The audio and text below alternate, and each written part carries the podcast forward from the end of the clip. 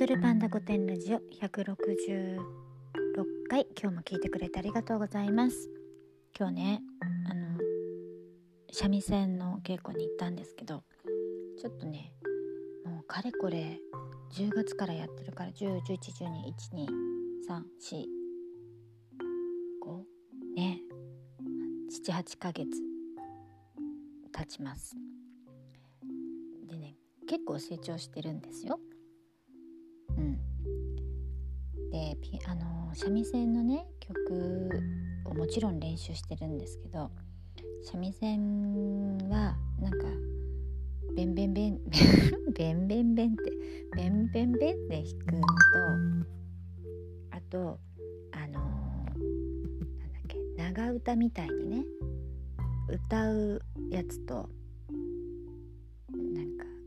いろんな方向があるんですよ。三味線のこう、例えばピアノだとジャズに行きたいとかね、クラシックに行きたいとかあるじゃないですか。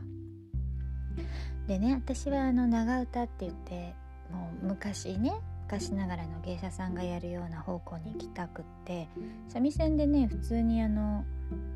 歌謡曲とかねあのやる人もいるんですけど、私はちょっとがっつりもう三味線っぽいやつをやりたいと思って、で今まではまあそのどんなジャンルも何も音がね出せないといけないから、あのねそういう話で進めてたんですけど、やっとねあの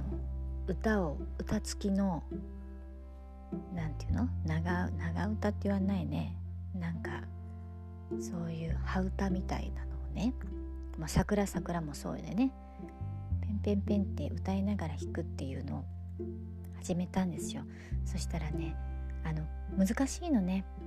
うんとまあ難しいに決まってるんだけど、こ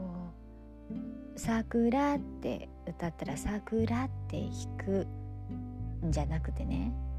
てかメロディーだけじゃなくて伴奏とメロディーと歌みたいなのが、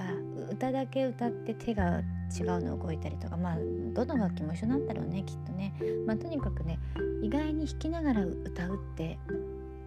大変だったんですよ。まあその三味線の技術がそもそもないからね、歌につられたり、あと歌を覚えてないから歌詞が分かんない、なんでもう聞いたことない歌ばっかりなんだもん。そのなん三味線の歌なんてさ、今まで洋楽ばっかりだったから日本の歌なんて分かんないからさ、なんか歌詞が分かんない、曲を知らないでね、あのうまくない、技術がうまくない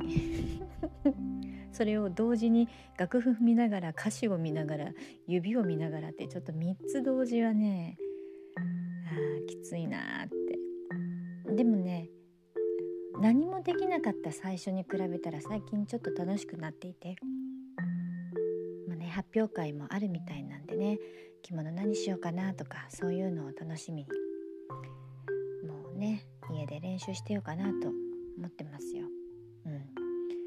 ね、でもね私ねあの言わなかったっけ、中国語ね、もうね何話したか覚えてないのがもうまず問題なんだけどね、中国語も習うことになったんですよこのほどね。だからまあまたなんかさ、半年にいっかいぐらい習い事が増えてるっていう、うんね、ますます習い事に忙しい、あのね趣味大きい学びの春でございます、はい、今日も聞いてくれてありがとうございます。また明日。